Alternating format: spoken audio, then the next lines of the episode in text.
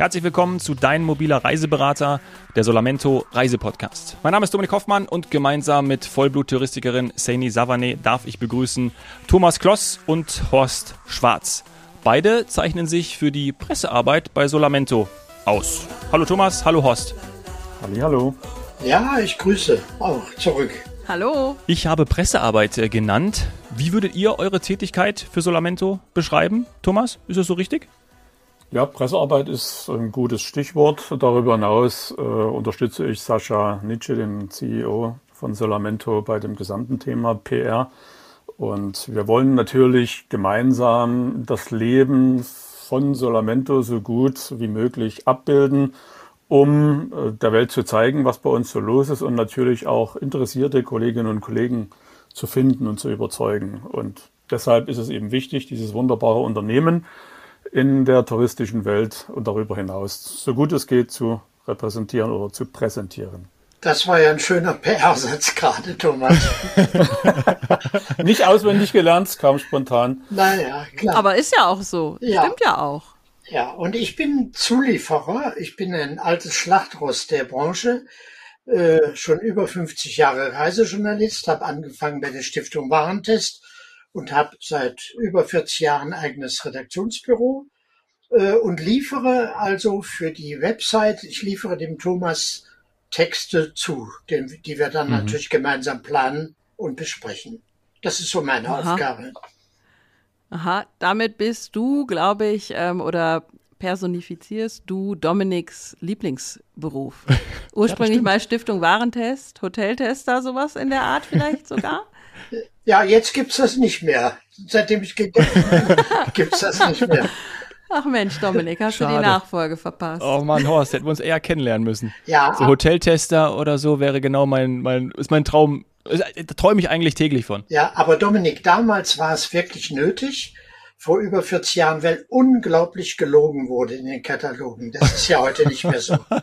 Es wurde wirklich gelogen. Ja. Es hatte eine Kollegin, eine Dok von der Zeit, eine Doktorarbeit geschrieben über Katalogsprache, äh, die, dass man das rausfinden konnte, was denn eigentlich da gemeint war. Und heute ja. wird sofort geklagt. Also. Ja. Es ist auch viel transparenter, ne? Da gibt es eine Bewertung ja. über Google oder TripAdvisor ja. und dann weißt du eigentlich genau Bescheid. Ja. Äh, nee, Zimmer mit Blairblick ist das nicht. Aber trotzdem Reisejournalist, also oh, ja, toll. du warst Beruf. wahrscheinlich schon überall auf der Welt, oder? Nicht überall, aber auf sehr, also ich war noch nie in Südamerika. Und da sind noch, wir schon zu dritt. Und, und noch nie äh, in Australien. Ja, das fehlt auch. mir noch. Ah. Gut. Da kann ich mithalten, da war ich auch noch nicht.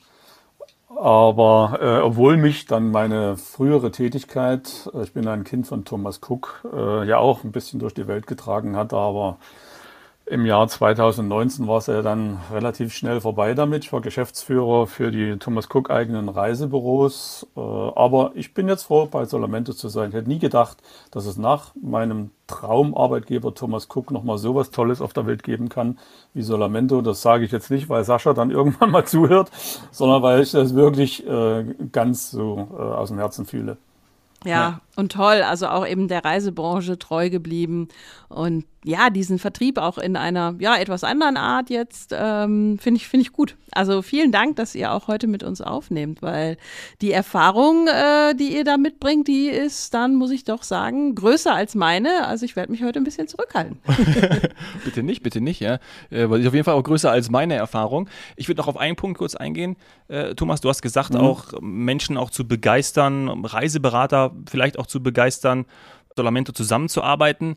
Ist das auch ein aktueller Punkt? Weil Personal ist ja etwas, was wir, wo wir alle wissen, sprechen wir auch seit, nicht so seit Wochen, schon seit Monaten drüber, ist ähm, schwer zu finden. Gutes Personal ist schwer zu finden. Personalmangel ist es ein Bereich, der. Ja, aber wenn Bitte? ich da reingrätschen ja. darf, vielleicht hat man ja Personal, äh, Personalmangel in der Touristik, weil sie alle das Solamento-Konzept so super finden das und sich damit sein. dann selbstständig machen. Das, das ist ein guter Punkt. also besser kann ich es jetzt wirklich nicht äh, beschreiben. Da bin ich jetzt leider sprachlos für den Rest des Tages. Nein, äh, natürlich äh, ist das Thema äh, Recruiting und äh, gute Leute finden, die sich als Solamento Reiseberater in der Welt dann draußen präsentieren immer aktuell und äh, wir nehmen uns aber auch den Luxus, und das ist jetzt wirklich auch nicht äh, irgendwie ge gelogen, äh, ein bisschen zu schauen, ob diejenigen, die Interesse mhm. zeigen, auch wirklich zu uns passen. Und da ist uns eben die fachliche Kompetenz eine ganz wichtige Eigenschaft weil mit der fachlichen Kompetenz eben vieles steht und fällt. Und es gibt ja andere Konzepte für mobile Reiseberatung und wir unterscheiden uns eben durchaus dadurch, dass wir sehr, sehr, sehr viel Wert auf professionelle Beratung legen und die kann in der Regel nur von Profis kommen. Mhm. Und äh, die versuchen wir natürlich dann für unser Konzept zu begeistern. Ja. Ja, also weiterhin viel Erfolg damit, denn ähm, man sieht auch durch zum Beispiel jetzt die Podcast-Folgen, die wir aufnehmen, dass ihr euch nicht nur, ich sag mal, als Unternehmen äh, seht, sondern ihr habt auch einen Auftrag, was Reisen an sich angeht. Also besseres Reisen fällt ja auch häufiger mal, auch in vergangenen Podcast-Folgen. Denn wir reden ja heute gar nicht so sehr um, ich sag mal, die technischen Komponenten, um die es bei Reisebuchungen geht ähm, und die ganze Erfahrung, das Vorwissen, die Länder zu kennen, sondern wir reden über ein Thema, das ist auch fast schon Luxus, kann man sagen, dass wenn man dann gebucht hat und man kommt an, sich auch richtig verhält. Und da müsstet ihr euch nicht mit befassen, ehrlich gesagt. Ihr könntet auch sagen, mit der Reisebuchung haben wir eigentlich unsere Arbeit getan. Und wie es dann dem Menschen vor Ort geht, das ist dann seins. Aber, mhm. wie ich gerade gesagt habe, ihr habt da auch so ein bisschen Berufung zum Thema Reisen. Erstens Berufung und zweitens äh, ist das ja auch das äh, Selbstverständnis der Reiseberater oder sagen wir mal äh, guter Reiseberater, dass sie an morgen, an ihren Kunden und auch ans nächste Jahr denken. Äh, denn dann wichtig ist es natürlich, wenn man keine Eintagsfliege bleiben möchte, dass die Kunden, die gut beraten sind, dann im nächsten Jahr oder beim nächsten Urlaub dann wieder äh, zum, zu demselben Reiseberater kommen. Und das geht eben nicht, wenn man dieses Fire and Forget äh, Thema wählt und sagt, nach mir die Sintflut, Hauptsache die Buchung habe ich im Kasten. Äh, das funktioniert so nicht. Die, der Reiseverkauf, die Reiseberatung ist ein klassisches, wie man so schön sagt, People-Business. Das war im Reisebüro und ist im Reisebüro nichts anderes. Und ich komme ja aus der Reisebürobranche. Und da zählte immer die exzellente Beratung mehr als die äh, mitunter quantitative Komponente. Ja, ja, aber Thomas, dieses Thema wird oft vernachlässigt, weil man ja nicht, wenn man was falsch macht, also sich falsch verhält im Ausland, in den seltensten Fällen mit Strafen rechnen muss. Äh, dann denken mit Sicherheit viele Verkäufer von Reisen, das ist ja nicht mein Problem, das ist das Problem der Reisenden, dass sie sich vielleicht unwohl fühlen, wenn sie was falsch machen. Also ich finde, ich finde das Thema, ich finde das Thema ist wirklich etwas unterbelichtet. Da hast du vollkommen recht, aber da hast du vollkommen recht, aber das macht eben einen guten Reiseverkäufer ja, aus, dass ja. er äh, den Kunden den ein oder anderen Tipp da mitgibt, äh, wenn es in spezielle Zielgebiete geht. Das wird auch sehr geschätzt, weil es eben nicht üblich ist. Das sagst du mhm. vollkommen richtig, Horst. Ja. Ja, und wir haben ähm, schon häufiger darüber gesprochen, Dominik und ich, in verschiedenen Podcasts, dass es darum geht, sich bei Reisen wohlzufühlen, sich richtig zu verhalten, ja. weil nur dann kann ich den Urlaub so unbeschwert genießen, dass ich auch vielleicht zu einem Stammgast werde, zum Stammkunden, Wiederholer, weil ich einfach, ja, einfach alles richtig mache und auch nicht anecke oder ja, eben vielleicht nicht beäugt werde, weil ich mich frei bewegen kann, weil ich vorher eben die Informationen eingeholt habe, was kann ich tun, um mich frei zu bewegen, was bedeutet das in dem ein oder anderen Land und das ist ein bisschen, das ist jetzt äh, vielleicht weit hergeholt, aber der ein oder andere kennt natürlich auch äh, Diskussionen zum Thema Integration etc. pp. Ich will, wenn ich reise, eintauchen. Also ich zumindest. Ich persönlich, ich als Seni, ich möchte eintauchen. Und wenn ich dann es schaffe, eben die, das Land besser kennenzulernen, Land und Leute und auch eben Besuche, Besichtigungen durchzuführen, ohne ständig irgendwie mich dreimal umziehen zu müssen, dann habe ich alles richtig gemacht. Dann habe ich, und da haben wir im Vorgespräch schon drüber gesprochen, eventuell auch mal einen Schal für alle Fälle dabei. Und das, das gibt mir am Ende des Tages eine Leichtigkeit, dass ich nicht dreimal nach einem Urlaub mit Verwandten, mit Nachbarn darüber rede, ich bin nicht reingekommen, ich hatte keinen Schal dabei, Spaghetti-Oberteil, ich kam nicht rein. Das sind so Gespräche, die führe ich dann nach dem Urlaub nicht, weil bei mir hat es geklappt und dann fühle ich mich gut. Ja, sozusagen der Knicke für unterwegs, ne? Sind wir schon bei unserem ersten Thema, nämlich Dresscode. Hast du schön eingeleitet, Zeni, finde ich. Gibt ja in vielerlei Hinsicht Dinge, die man beachten muss. Und wenn man sich kleidet oder wie man sich kleidet, ist ja in der Regel immer so der erste Eindruck, den man auf meine, auf seine Mitmenschen oder auf die Einwohner des jeweiligen Gastlandes dann macht. Und insofern ist es schon sehr ratsam, sich da im Vorfeld ein bisschen zu überlegen, was kann ich tragen, was äh, kann ich nicht tragen, denn es gibt da sehr erstaunliche Unterschiede. Äh, gerade auch bei äh, Geschäftsreisen ist es ja mitunter durchaus etwas anders und vielleicht auch anders, als, es, als man es erwartet. Äh, Beispiele kann ich hier nennen, dass äh, die Polen generell etwas förmlicher sind, vor allem in, Re in Restaurants. Da wird gern elegante mhm. Kleidung getragen und ich kann das auch noch bestätigen. Ich war vor wenigen Wochen in Breslau und da waren wir natürlich dann auch abends und, und mittags unterwegs, um was zu essen und äh, ein bisschen zu quatschen. Und da ist es mir schon aufgefallen, ich will jetzt nicht sagen, dass ich den deutschen Touristen von den Einheimischen schon auf 100 Meter Entfernung unterscheiden konnte, aber es gab eine Tendenz dazu. Und das hatte mir äh, dann nochmal bestätigt, was ich so gelesen habe. Man vergleicht ja immer automatisch, also zumindest geht es mir so, wenn ich irgendwo hinfahre, äh, informiere ich mich in, im Vorfeld in der Regel schon, was da so los ist. Und ich vergleiche dann sehr gern das, was im Reiseführer äh, erzählt wird oder geschrieben wird, mit dem Verhalten vor Ort dann, wie es tatsächlich mhm. ist. Und da ja. konnte ich das eben feststellen. Und äh, eben auch, weil ihr jetzt das gerade angesprochen hattet mit den Spaghetti-Trägern und so weiter, in den arabischen Ländern ist es eben eine Art Todsünde, Haut zu zeigen. Das ist halt so. Und für Damen heißt das in der Regel, übers Knie reichende Röcke, Strümpfe, hochgeschlossene Blusen mit langen Ärmel etc. Ich habe es ja auch selber erlebt, dass es da Kleidungsvorschriften gibt, wenn man in eine Moschee rein will, ist ganz normal. Aber das ist jetzt nicht beschränkt auf die arabischen oder muslimischen Länder. Genau. Ich habe es auch selbst erlebt. Ich war sehr oft in Russland unterwegs und habe mich da sehr für diese unzähligen und wunderbaren Kirchen und Kathedralen und Klöster interessiert da steht auch am Eingang immer in der Regel eine Nonne oder irgendwas und, und, achtet sehr darauf, dass die Damen, die da reingehen, auch ordentlich bedeckt sind. Da kommst du in der Kirche auch nicht ohne Kopfbedeckung rein. Also das ist jetzt nicht auf die arabischen Länder. Nee. Zum äh, Kölner Dom genauso. Genau. Aber im ja. Kölner Dom dann genau. ähnlich. Also das hat für mich Nur was die mit schaffen es beim Kölner Dom. Das hat für mich ja, was bitte. mit Respekt zu tun, äh, den, man, den man dem Gastland äh, entgegenzubringen hat. Und insofern ist das eben hinzunehmen, dass man in den arabischen Ländern eben dann da etwas zu tragen hat.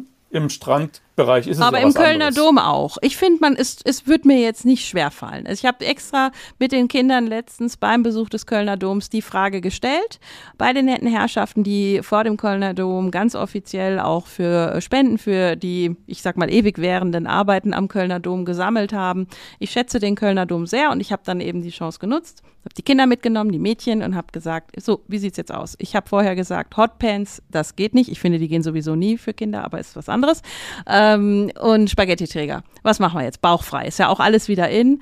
Und dann haben sie zu mir gesagt, ja, ähm, sie haben völlig recht. Das ist nicht die Kleidung, die man im Kölner Dom anzieht und anziehen sollte und anziehen dürfte. Aber es sind so viele Besucher, sie schaffen es nicht, das jedes Mal jedem zu erklären, auch auf allen Fremdsprachen dieser Welt. Dann würde man eine Schlange ähm, kreieren und so weiter. Also sie müssen manchmal ein Auge zudrücken, aber ich finde, darauf sollten wir es doch gar nicht ankommen lassen. In eine Kirche kann man bedeckt gehen und fertig. Aber zum Beispiel unter Horst, ich sage noch kurz was, weil du was hast, glaube ich, auch gerade angesetzt. Ähm, ich bin letztes Mal in den Kölner Dom gegangen, das war äh, um die Weihnachtszeit, es war kalt und ich hatte einfach nur meine Mütze auf und ich habe nicht daran gedacht, meine Kopfbedeckung abzunehmen, weil mir war einfach, ich war jetzt nicht in meinem, ich bin einfach reingegangen und hat mich der nette Herr am, äh, am Eingang darauf hingewiesen, so, ja, äh, bitte Kopfbedeckung abziehen. Und ich sagte, ah ja, klar, logisch, aber es war einfach, also ich war so in diesem Verhalten drin, es ist kalt, ich habe eine Mütze auf und in der Kirche ist es auch meistens kühl, ich lasse meine Mütze auf. Das war so, das ist das eine. Und ähm, haben wir auch alle mal gelernt, haben oder? Wir auch, ja, also natürlich, natürlich, natürlich. Wie gesagt, sind wir beim Verhalten und, und, und Dresscode. Ähm, ich in Abu Dhabi vorm Emirates Palace habe eine kurze Hose an und bin nicht reingekommen. Aber ich kam gerade, ich bin, glaube ich, war, ja klar, 30 Grad und äh, Sightseeing gemacht und dann habe ich gesagt, oh, Emirates Palace, cool, gehe ich hin, Eintracht Frankfurt macht da gerade ähm, Trainingslager, gehe rein oder wollte reingehen, natürlich so, ja, sorry, mit kurzer Hose geht halt hier nicht. Bin ich, ich so, ah, verstehe ich völlig. Bin ich am nächsten Tag, hatte ich eine lange Hose dabei und bin dann reingegangen, hab's mir genau. angeschaut. Fünf so. Sterne, also wirklich superior, ne? ganz oben dieses Hotel ange, angesiedelt. Es achten nicht mehr alle drauf, aber ja, klassisch ist es auch mit klassisch langer Hose halt auch noch zu betreten. So. was, ganz, was ganz erstaunlich, ja, was ganz erstaunlich ist in Griechenland, ist man unerbittlich. Das denkt man eigentlich nicht. Da wird ja auch an Stränden oben ohne, obwohl es hm. eigentlich nicht erlaubt ist oder es wird nackt gebadet, aber wenn man eine Kirche betrifft, sind die wirklich unerbittlich. Das finde ich hochinteressant. Das wissen viele nicht. Und andererseits so Geschäftsreisender, wir haben ja jetzt gesagt, soll sie ein bisschen fein machen. In Tschechien kann es ihm passieren, dass er völlig overdressed ist, wenn er mit Krawatte und Jackett ein Geschäftsdate wahrnimmt.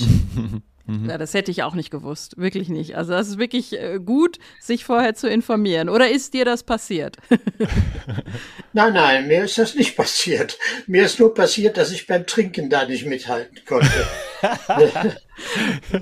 Aber das ist, das ist dann ein Fauxpas. Das, das darf ein, passieren. Ja, das ist ein, ein, äh, ja, ein gesellschaftlicher, na das noch nicht mal. Das ist einfach nur, dass die ein bisschen trinkfester sind. Naja. Ja. Aber ist das nicht, ist das nicht irgendwie schön? andere Länder, andere, andere Sitten. Ja, das, das kommt ja nicht von Wenn's ungefähr. Wenn überall ne? gleich wäre, wäre auch langweilig. Nein, deswegen, da würden wir nicht reisen, ne? Wenn es überall gleich wäre, dann. Aber ja, man muss es ein bisschen wissen. Ja, absolut. Ja, aber ein, ein großer äh, Reibungspunkt ist eigentlich das Thema Pünktlichkeit. Hm. Äh, das ist so verschieden in, in der Welt. Also Briten, Franzosen, aber auch Italiener, Polen, Schweden sind äußerst pingelig, was, was Pünktlichkeit betrifft. Italiener, darf ich das nochmal wiederholen gerade? Hätte ich jetzt nicht gedacht. Also ist ein Vorurteil, Entschuldigung ja. bitte, liebe Italiener, ich liebe Bella Italia und überhaupt alles, aber ich hätte jetzt nicht gedacht, dass die da penibel sind, sondern dass sie auch da die, die, die Sonne im Herzen haben und fünf Grad. Nein, die sind wirklich erstaunlich pünktlich. In Lateinamerika dagegen können sie zwei Stunden, könnte zwei Stunden zu spät kommen dann sagen die auch, das ist ja pünktliche Deutsche. Ja, ja das kommt, das kommt dann eher mir äh, entgegen. ja. Also 50 Prozent von ja. mir kommen ja aus einem afrikanischen Land, ganz klein, Gambia. Und da hat man gesagt, da ist, das ist das unpünktlichste Land der Welt. Und der Grund dafür ist, dass die Busse, Busse sind nie pünktlich. Ja. Und deswegen brauchen auch, du selber auch nicht pünktlich die Bevölkerung sein. auch nicht pünktlich sein. Kann ich bestätigen, Sani ist des Öfteren mal fünf bis 15 Minuten zu spät. das akademische Viertel. Ja. Und gibt Aber das kann ich ja fast, ja? kann ich ja fast auf Berlin übertragen, da sind die Busse auch nicht pünktlich. Ah ja, Mensch. Globalisierung. Da kommst du des Öfteren, aber mit dem akademischen Viertel auch nicht hin. ja. Äh, ich, wohne, ich wohne ja auch in Berlin im ja. Übrigen. Äh, von daher wissen Horst und ich äh, schon, wovon wir sprechen. Aber zurück zum Thema. Äh, die Spanier akzeptieren klaglos eine halbe Stunde Verspätung, okay. aber Vorsicht, die Katalanen wiederum nicht. Die sind da echt pingelig, wie Horst sagte. Und äh, aus Erzählung von einigen Freunden, die mal eine ganze Weile auf Kuba gearbeitet haben, die haben mir auch bestätigt, dass es da eher lateinamerikanisch Lachs mhm. zugeht. Mhm. Äh, und äh, Verabredungen dann teilweise ein, zwei Tage später aus kubanischer Was? Seite, von kubanischer Seite noch äh, tendenziell, tendenziell als pünktlich angesehen worden. Da. Ja. Äh, das äh, entzieht sich natürlich komplett unserer Mentalität, aber äh, man muss es halt lernen, dass es da gewisse Toleranzschwellen gibt, die für einen Deutschen kaum nachvollziehbar also, sind. Klar, das, das, das, das verlangt uns auch viel ab, dass wir uns dann auf solche wirklich großen kulturellen Unterschiede einstellen. Aber wenn wir das schaffen, dann ist der Urlaub umso entspannter. Denn ich glaube, wenn wir uns darüber ärgern, dass nicht alles so durchgetaktet ist, wie man es, ich sag mal, von Deutschland immer sagt, immer ist es ja, haben wir gerade gehört, nicht so in Berlin zum Beispiel mit dem Busverkehr offensichtlich nicht. Aber wenn wir uns davon lösen, dass wir diese Erwartungshaltung mitnehmen, dann fällt uns, ähm, glaube ich, die ein oder andere Unpünktlichkeit, das Warten, auch mal auf Service oder so, einfacher. Dominik und ich sprechen oft vom Erwartungsmanagement. Ja, also ja, ein guter Reiseberater schafft das wahrscheinlich durch seine Reiseerfahrung und auch durch den Austausch mit euch, dass er sagt, ähm, wenn dann mal das Essen doch eine halbe Stunde später serviert wird oder oder oder, dann liegt das an den Unterschieden in den verschiedenen Kulturen. Und natürlich ja. Engpässen vielleicht auch mal und so weiter. Ja. Personalmangel haben wir wieder. Ja. ja. viele vergessen ja auch, dass sie im Urlaub sind. Das ist eigentlich so schade. Nicht? Dann nehme ich das eben mal hin, dann beobachte ich das Ganze. Aber ähm, Thema Urlaub und ich bin irgendwo unterwegs, äh, ein Stolperstein kann ja auch in der Regel schon die Begrüßung sein. Ne? Also ich habe gelernt, äh, dass man gut beraten ist, indem man erstmal ein bisschen abwartet, was die anderen so tun, oder Horst? Ja, das ist ein guter Tipp. Das ist wirklich ein guter Tipp. Äh, man kennt, man kennt ja so diese, diese Wangenküsse. Das ist ja auch ein Stolperstein. Italien, Spanien, Frankreich, ähm, auch, zwischen, auch zwischen Männern. Man küsst sich links und rechts auf die Wange. Aber man darf sich nicht richtig küssen. Die werden nur angedeutet. Ich bin so ein von Natur aus Rheinländer, ich bin so ein Schmatzer, ich küsse immer ja. alle Leute ab, aber habe jetzt selbst bei dem Thema, als ich das bearbeitet äh, habe, gemerkt, dass oh, ich da okay. immer einen Fauxpas begehe. Direkt. Ja. Also das sind Luftküsse? Sind das, das sind Luftküsse. Angedeutet. Also besonders angedeutet. sieht, man, besonders sieht man das ja beim Handkuss, der ja wirklich auch nur angedeutet wird, wo der Mund so zwei Zentimeter vor der Handoberfläche dann äh, aufhört, weiter sich nach vorn zu bewegen. Ja. Muss man lernen. Aber in welchen Kulturen Geschäftsfrauen sollten das in Polen also ist mir selbst, ist mir selbst in, in, in, ja, in im wunderschönen Österreich. Ah, in Polen. Ah, okay, gut ja. zu wissen. Ich, ich weiß immer die Anzahl nicht. Also in welchen Ländern? Zwei oder dreimal meinst du ja, jetzt? Und wie oder häufig nur einmal? Dann? Und auf einmal landest du dann in der Mitte, weil du denkst, du willst nochmal oder bist schon weg und dann. Ist mir schon du, ich, ich, kann dir da weiterhelfen. Zwei in Italien und Spanien, vier mhm. in Frankreich. Vier? Vier. Vier. Ah. Ja, mhm. da kann man. Das lässt ja wieder tief blicken. Kann man sich, aber wie gesagt, es ist eine Todsünde, wirklich zu küssen. Okay, so, okay, also nur Luftküsse und du hast gerade etwas gesagt, was ich, und ich bin ja jetzt auch schon ein bisschen älter, bis gerade nicht gewusst habe. Man fängt mit links an. Ja. Ich mache das gerade mal nach. Ja. Ich glaube, instinktiv Deswegen, macht man es auch so. Ja, okay, aber ja, ich stimmt. wohl nicht. Bei mir war es falsch gepolt. Und das, jetzt wird mir einiges klar. Wahrscheinlich haben die Leute wie du, äh, Thomas, immer erst gewartet, was ich mache und ja. sind dann immer mitgegangen. Aber es ist auch schon mal passiert, dass bei einer ganz schnellen Begrüßung, übrigens auch beruflich, ähm, man sich getroffen hat in der Mitte. Und Ach das ja. war sehr unangenehm, ähnlich wie jetzt bei dem, was war, spanischen Fußballpräsident, wobei ja. der hat das nicht zufällig der gemacht, der Glück, hat das absichtlich äh gemacht. Ähm, also ich habe tatsächlich schon mal geschäftlich äh, dann den Mund getroffen, weil ich äh, offensichtlich mit rechts anfangen wollte und das mit dem rechts-links nicht kannte. Aber zu meiner Verteidigung. Ich komme auch aus dem Ruhrgebiet, bin beziehungsweise dort groß geworden. Und da hat man sich früher maximal mit der Hand auf die Schulter geklopft. Ja, ja. Und das ja. ist wirklich so. Ich muss das hier nochmal sagen, als dann im Rheinland, da hat es angefangen mit dem Küsschen rechts, links, ähm, und dann später natürlich in Österreich und so weiter perfektioniert. Ich, für mich war das komisch. Also so, so ein Schulterklopfen, wirklich auch eher Burschen, also jungshaft. Kumpelhaft. Kumpelhaft, Entschuldigung, ja. nicht jungshaft, kumpelhaft. Ja. Das war so das Maximum. Das hat man ja. gemacht. Und dann kam das Küsschen hinzu. Das war nicht immer da. Also man hat diese kulturellen Unterschiede auch im eigenen Land, will ich damit sagen. Man muss das erstmal lernen. Ja, natürlich, natürlich. Bei uns wirkt das vielleicht ein bisschen altmodisch, aber in Polen sollte man als Frau dann den obligatorischen Handkuss dann äh, klaglos über sich ergehen lassen. Das gehört da einfach dazu. Mhm. Es, ist, es ist besser so, ja. Und, was ich vielleicht noch ergänzen darf, in, in Polen und Tschechien legt man besonderen Wert auf Titel. Also dann äh, sollte man dann auch gern die Herrn oder Frau Doktor ansprechen oder Frau Professor oder Herr Direktor. Das ist da äh, üblich. Bei uns eher ja nicht mehr. Ja, absolut. Kenne ich aus Österreich. Also Frau Magistrat oder ganz hoch natürlich der Herr Kommerzialrat und es ist völlig ja. normal. Ich kenne das in der die Kinder rufen Herr Oberlehrer, Herr Oberlehrer, genau. habe ich kürzlich gehört noch. Ja. Ich kenne das aus der ähm, aus den Airlines, ne? Wenn sie da irgendwie so ein On-Circle-Member dann auf einmal, wenn du irgendwo neben einem sitzt, dann kommt, werden ja die immer begrüßt, haben sich vorher am Tablet nachgeschaut, ah, Herr Dr. Müller und mh, hm, alles ja. klar, schön, dass Sie wieder an Bord sind. Ja. Grüße. Ähm, wir haben noch eine zweite Folge, in die würde ich so langsam gerne überleiten und da machen wir dann genau dort auch äh, weiter. Und wir haben so eine tolle Rubrik am Ende unserer Folgen, die nennt sich die Solar Hot Seat wir könnten mal überlegen, was so vielleicht euer größtes Fettnäpfchen war, in das ihr vielleicht persönlich reingetreten seid. Gibt es da etwas, was euch vielleicht einfallen würde? Oder ja. vielleicht, vielleicht gibt es ja auch gar keins, weil ihr natürlich immer perfekt vorbereitet gewesen seid. Also ich bin, ich, ich bin, äh, ich bin ein Kindernah. Ich habe einen Stall von Kindern und Enkeln und bin wirklich kindernah. Und es, ja. äh, es juckt mir richtig in die Hand, ein Kind über den Kopf zu streicheln, wenn es so süß ist und, okay.